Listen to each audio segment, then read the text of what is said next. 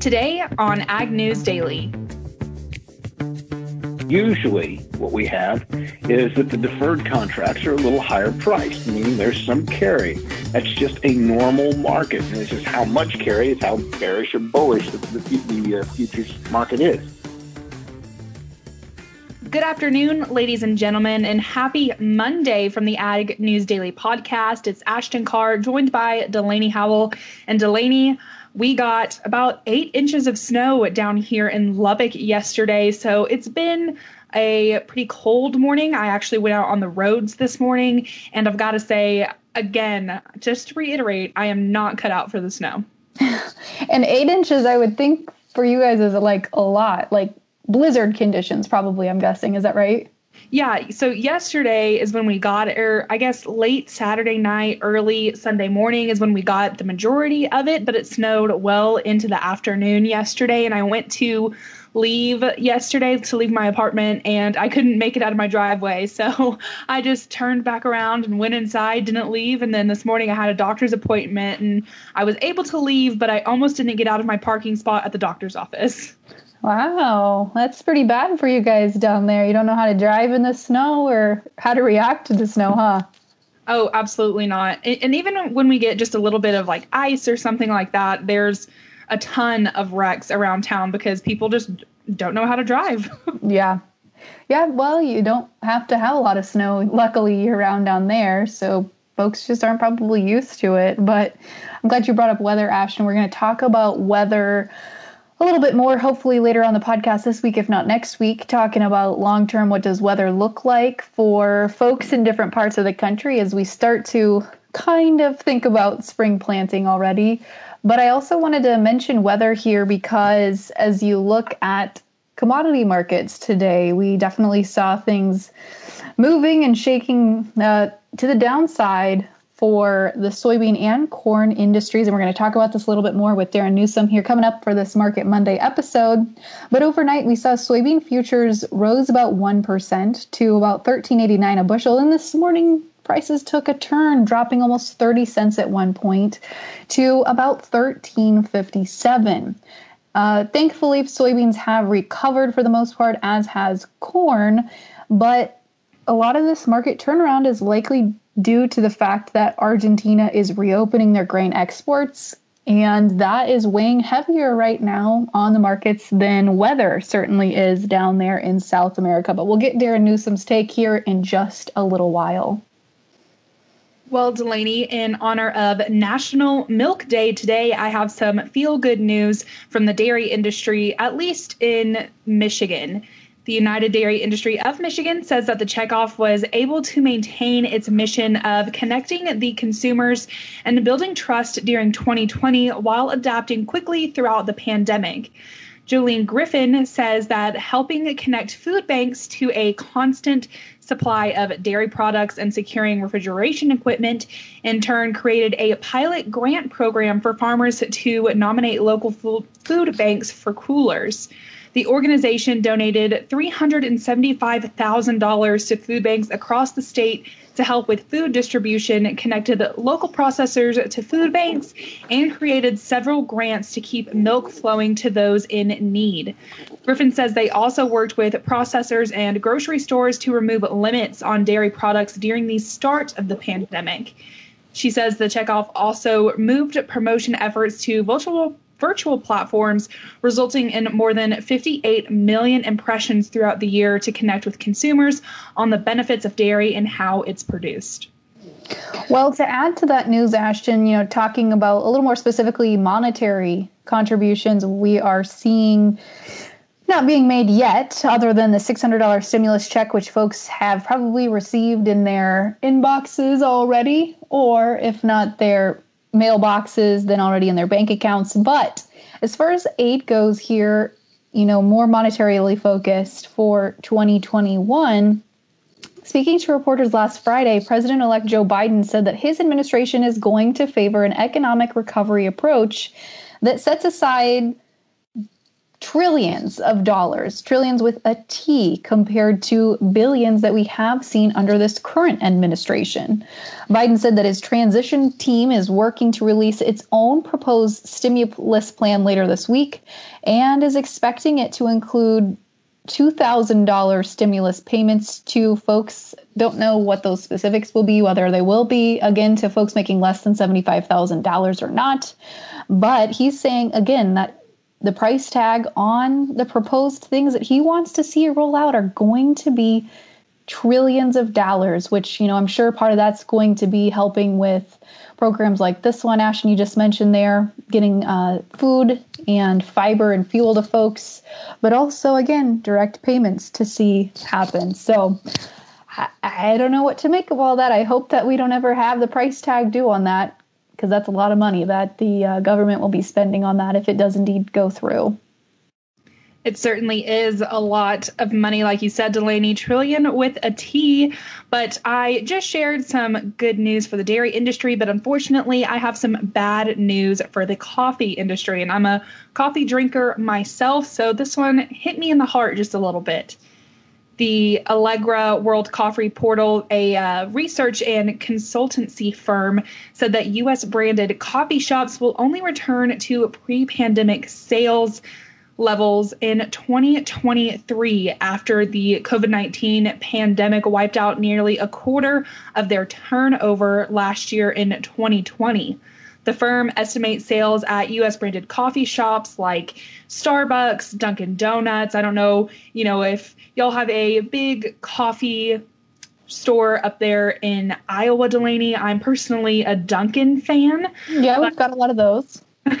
we don't have too many of them down here in Texas, but I do kind of prefer Dunkin' over Starbucks, at least personally. But those sales fell 24% last year to $36 billion and will only grow to about $40 billion this year, which is below 2019 levels. The firm also says that 208 out of a total of 37,189 branded coffee stores closed shop permanently last year, which is equivalent to about 0.6% of the market. And now that doesn't seem like too big of a percentage or anything like that, but those sales aren't going to be really beginning to stabilize until this summer of 2021 However, it's going to take a number of years for coffee shops to fully readjust to, you know, the new normal and get back to where they were pre-pandemic. Absolutely. I think a lot of industries are going to be facing that one. And here's an industry, Ashton, that has had some issues, but not necessarily COVID related. Pilgrim's Pride has agreed to pay $75 million to chicken buyers to settle the claims that this second largest American poultry producer has fixed prices. According to a U.S. Securities and Exchange Commission filing that happened just today on Monday, this company is, of course, a unit of uh, the Brazilian meat giants JBS South America. And so while they didn't admit to wrongdoing as part of their broiler antitrust settlement, they did admit that they will be paying out a settlement to folks for their alleged price fixing. Um, and this payment will be reflected in Pilgrim's fourth quarter results. So in October, they agreed to pay 110 mil, 110.5 million dollars in a fine as a plea deal, and this is a continued payout as part of that alleged price fixing settlements. But I believe up to date now, only JBS and JBS subsidiaries have agreed to any sort of price payment or settlement underneath this alleged price action, price fixing suit that's going on really kind of industry wide for proteins. Well, Delaney, I just have one other piece of news to share for the day coming out of China. The country is set to approve the safety of another GMO corn variety and a GMO soybean both produced by Beijing Dabeinong Technology Group. This news comes just a year after China approved three domestically designed GMO crops as safe as a push towards commercial planting in the country. From, let me pick that up.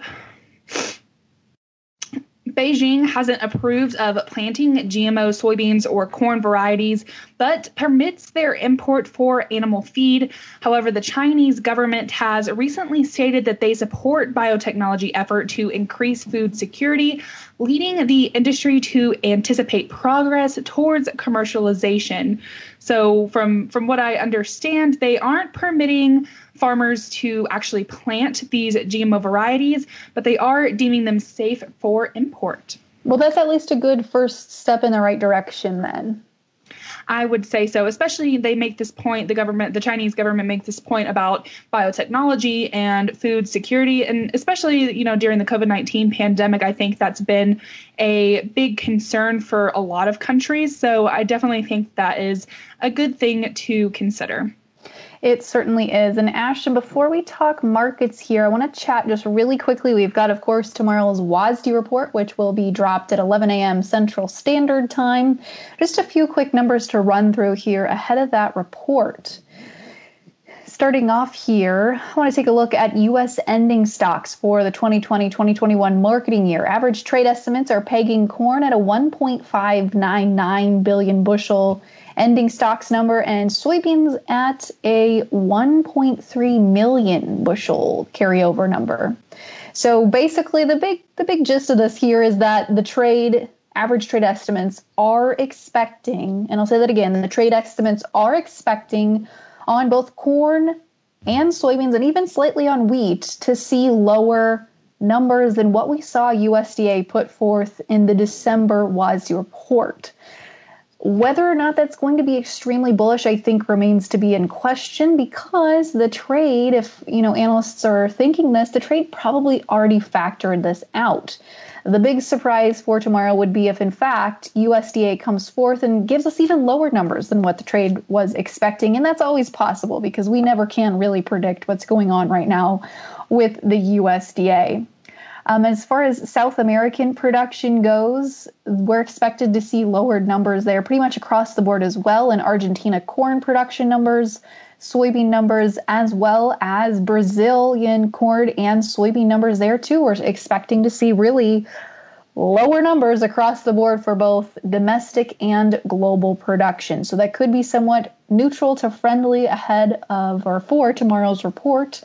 But like I mentioned earlier, Ashton, today's markets really weren't quite sure how to trade ahead of that report. So, what do you say we talk markets quickly here before we get to our conversation with Darren Newsom? Let's do it, Delaney. All right. Well, looking off here, kicking things off with the March corn contract down four and a half cents today to close at 491 and three quarters. The Dees down a half a cent to close at 440. In the soybean pits, the March contract shedding two pennies today to close at 1372 and three quarters. The no- the November down six and three quarters to close at 11.55. Chicago wheat March contract pulling down three cents today to close at 6.35 and three quarters. The Dees down three cents to end at 6.38 and three quarters. Hopping over to take a look at the livestock markets today. Live cattle lower today as the February contract shed a dollar oh seven and a half to close at 113.40. The April down 95 to close at 118.35. And feeder cattle higher on the day as the March contract, well, I should say mixed really today, as the March contract added 7 cents to end at 136.90. The April down a nickel to close at 139.02 and a half. Lean hogs were also mixed today as February closed 22 and a half cents lower to close at 68.47. The April up 12 and a half to close at 72.95.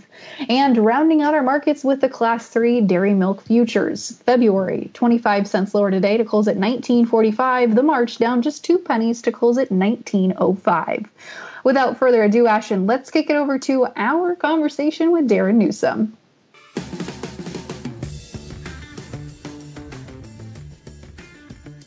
Well, as promised, I am joined today by Darren Newsom of Darren Newsom Analysis. Darren, thanks for joining us today. It's been a little while since we've had you on the podcast. Oh, yeah. Thanks for having me on again, Delaney. Darren, we talked about the WASDE report earlier on the podcast. You're not a big reports guy, so let's not even touch on that report. Mm-hmm. Let's just dive right into things here. And, you know, if you look at big picture, technical and fundamentals, things are looking pretty favorable across the boards, especially in the grain markets. Is there any indication to you that trouble is ahead, or do you think that grains really have full steam ahead? You know, we, we've seen full steam ahead. And, uh, you know, we do have, I mean, you, you, mentioned you mentioned USDA reports coming out. The the real fundamentals, rather than the imaginary, but the real fundamentals of the markets are actually quite bullish right now. Uh, we've got a forward curve in soybeans that is inverted as far out as you want to look. We've got if if we've got any carry in the corn market, it's very weak. So everything's indicating that that's bullish.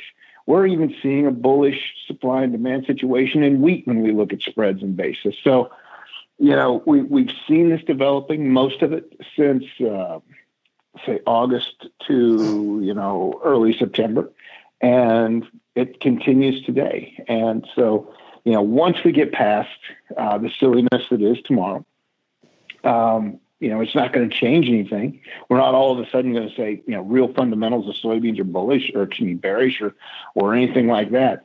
But there is concern, and I think last week's last week's CFTC reports, and I look at legacy futures only, uh, the incredible 520 some thousand contracts of net long futures uh, in corn. That's really what jumps out to me the most. That If we start to see just a slowdown or just you know maybe maybe just a pause in the commercial buying in the corn market. That could be a trigger that starts some long liquidation on the non-commercial side in corn. And that's really the only concern out there i see at this point. Okay i want to unpack a few of those things a little more in depth here. Let's start out mm-hmm. talking mm-hmm. you, you mentioned the forward curve in the soybean markets. Yes. tell us what you mean by that. What are you watching?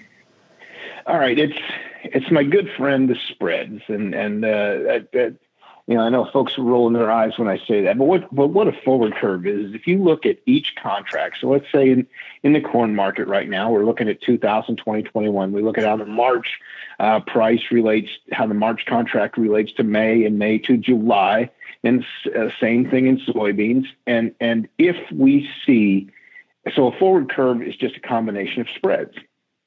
And usually, what we have is that the deferred contracts are a little higher priced, meaning there's some carry. That's just a normal market, and it's just how much carry is how bearish or bullish the, the, the uh, futures market is, or the fundamentals are.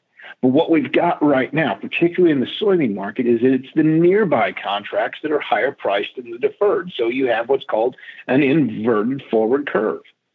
And when you get that sort of situation, it's usually short lived, but we've seen it for quite some time now. Uh, usually it's just a short supply situation. But in soybeans this time around, it's different. And it changed, it started to change this past spring and kicked into full gear late summer, early fall. And now, and I've been doing this for 30 some years, I've never seen a supply and demand situation, a real supply and demand situation as bullish as what I see in soybeans right now because of the inverted forward curve for as far out as we want to look. So I assume, Darren, it's safe to say that you've also never seen an, invor- an inverted forward curve like this before in your years of trading.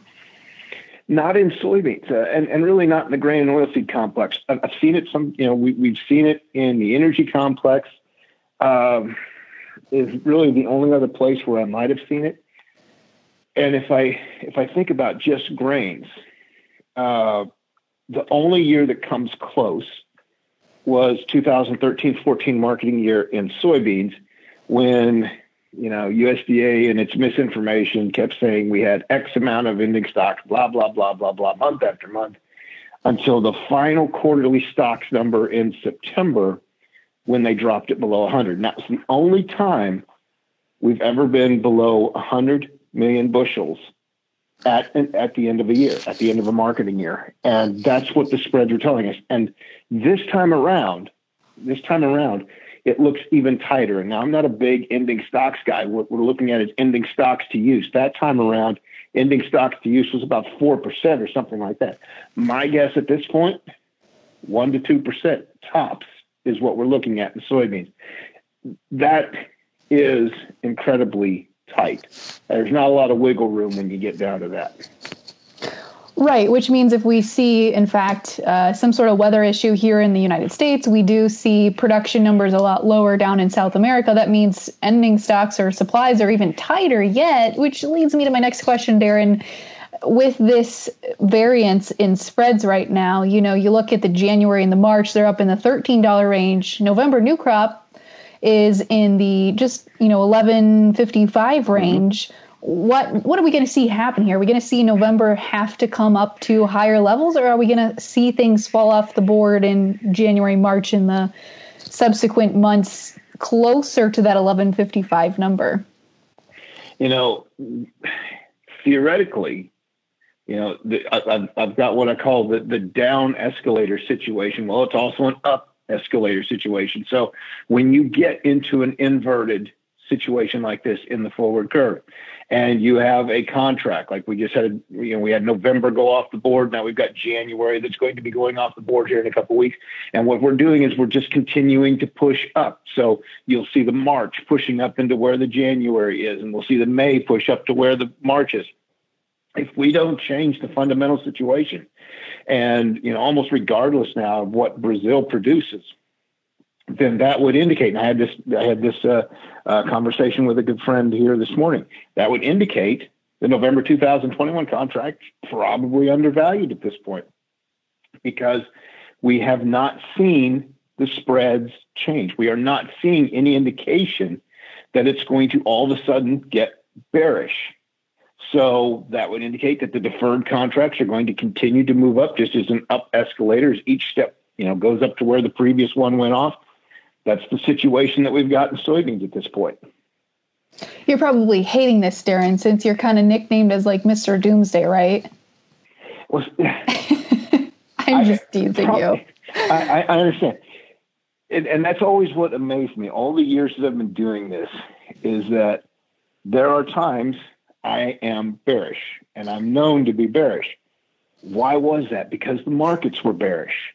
And I wasn't out there telling everybody that the markets were bullish when everything was bearish. But at the times, like if we go back to 2013, 14, I was one of the most bullish soybean analysts out there. I was telling people the situation is much tighter than what they're telling. Look at the spreads, do this. And that's what it turned out. We turned out to have 100 million bushels or less uh, of soybeans. So, do I sound like a stark raving market bull at this point? Absolutely. Uh, but as I said, I've in, in 30 some years of doing this, I have not seen a setup like this in the grain markets like what we have right now. Yeah, absolutely. And so then when you look at the corn market, you said really the only thing that would cause you some pause would be if you watch funds liquidate those long positions. Mm-hmm. Can you expand on that for us? Yeah, yeah. One of the things I was talking about with folks all last week is that we were starting to see basis start to crack a little bit, looking at national average basis start to crack a little bit. It was only down about a half a cent for the week, and it doesn't sound like much, but it was enough to really kind of get your attention. And just the opposite of what I've been talking about in, in soybeans in the corn market, we saw the future spreads. They're still bullish, but they're not as bullish as they were before. They're starting to trend down. In other words, inverses are weakening or small carries are starting to strengthen. So we've got some commercial pressure in this market. And since we have what has been reported as a record large net long position uh, as of the last CFTC reports, all of a sudden we've got what's called a rubber band situation going on, a rubber band disposition, where the commercial side's going one way, the non-commercial side's going the other. That can't last forever. And the tighter that rubber band stretches, at some point it's going to break, and when it does, it usually snaps back to its fundamentals. So if the fundamentals, if we continue to see some commercial pressure on this corn market, and non-commercial traders continue to load up and, and, and, and build their position, at some point they're going to start getting out. They're going to start selling. And when they do, there's nothing underneath this market until it comes back to where the commercial traders start to get interested again. And so that is my concern is that we're stretching this rubber band and at some point it's going to break and it's going to lead to some long liquidation. So what is going to be your red flag for long liquidation? I mean, are we talking like a couple thousand re- contracts that we, you know, close out of? Or are you talking hundreds of thousands? And that's the red flag to say, eh, things are looking like they're going to turn around here. With fundamentals still bullish, you know, we could be talking about tens of thousands of contracts, and it's probably not going to make the market blink that much. You know, it's gonna, not going to probably cause that much of a change in the market. We could see it come down 20, 30, 40 cents. But if we see a dramatic change, if we see basis really start to fall back, if we see future spreads not just go to a weak carry, but now they're starting to break it, you know, they're breaking out of that bullish range of cost of carry and they're, and they're getting deeper into the carry market, that's when we could start to be talking about hundreds of thousands of contracts. At that point, then I think there is a lot to, to uh, then I think there's a lot that we have to be concerned about. One of the triggers that I'll be looking for is, uh, from a technical point of view, would be four week lows. You know, so if we go and we take out a four a previous four week low, they're a long way back there right now, so we really don't have to worry about it. That would be a reversal pattern that I would be concerned about. But you know, it, there's a lot that has to play out, uh, and it all starts with you know what's basis doing, what are spreads doing, and does this increase the risk of all of a sudden coming into into work one morning and non-commercial traders are unloading the boat.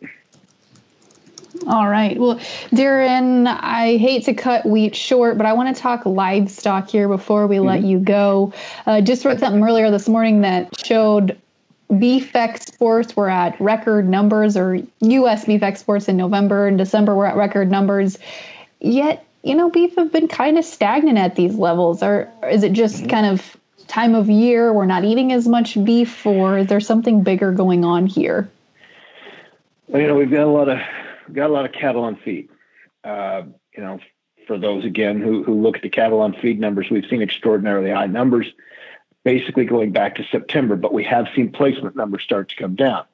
And yes, again, we can read the fundamentals by looking at the spreads. And I was going over this last night over, over the course of the weekend.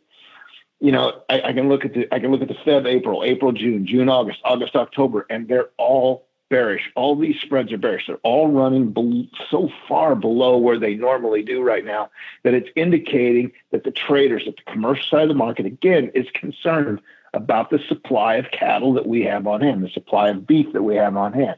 Could this change long term? If placement numbers continue to come down, if demand continues to export demand and so on continues to stay strong, absolutely this could continue. Uh, we we could start to see those spreads change a little bit. But right now, I think what we've got going on in the cattle market is overall just a bearish supply and demand situation. It's really kind of kept the lid on what the futures have been able to do. And it could it could break the futures back a little bit, particularly if the actual cash markets start to move lower again. And what's the story, Darren, when you look at uh, lean hogs here to finish things out for today? Yeah, the lean hogs just went through a bit of a change. I, I posted a chart on those this morning. Uh, I was not enamored with last week's activity. Uh, we haven't seen a bearish pattern in, uh, you know, a technical pattern in hogs for quite some time.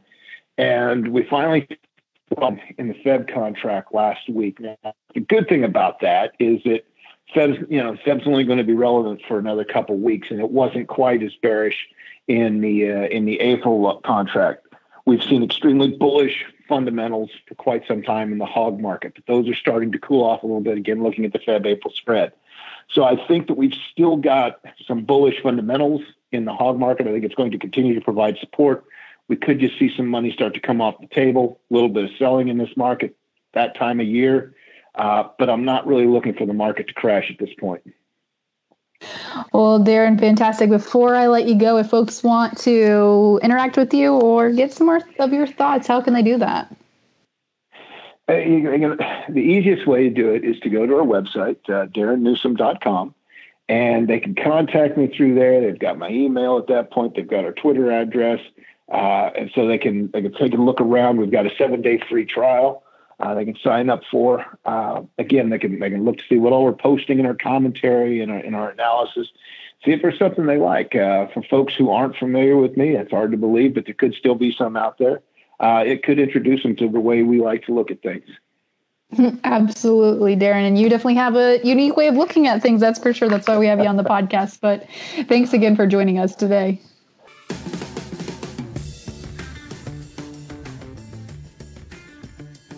Well, again, a big thank you there to Darren Newsom. Always a pleasure to have him on the podcast, and be sure to follow along with him on social media. He's always tweeting and sharing good things. I guess I should say following him on Twitter. I don't know that he's on any other platforms, but you can find Ag News Daily on lots of different platforms, including Facebook, Twitter, and Instagram. Follow us at Ag News Daily. Ashton, with that, should we let the people go? Let's let them go.